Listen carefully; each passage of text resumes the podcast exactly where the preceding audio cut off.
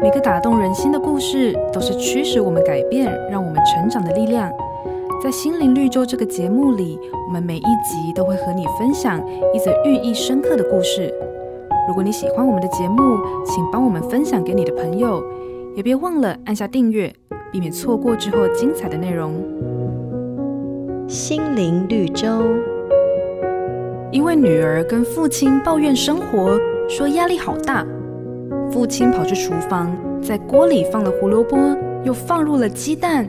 最后用另一只锅放入咖啡粉，然后将水煮开。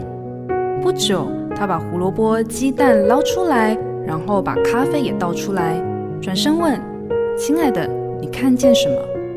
女儿回答：“胡萝卜变软了，鸡蛋煮熟了，咖啡好香啊。”父亲笑着说：“这三样东西面临同样的逆境，就是煮沸的开水，但反应各不相同。”胡萝卜本来是强壮的，经过热水，它变软了。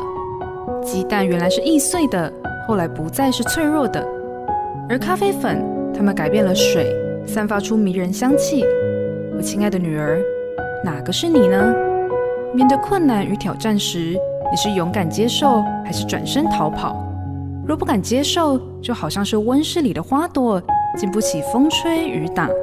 受苦是每个人生命中不可缺少的恩典，因为受苦是与我们有益的，可以让我们更加强壮，更蒙上帝的祝福。瑞源银楼与您共享丰富心灵的全员之旅。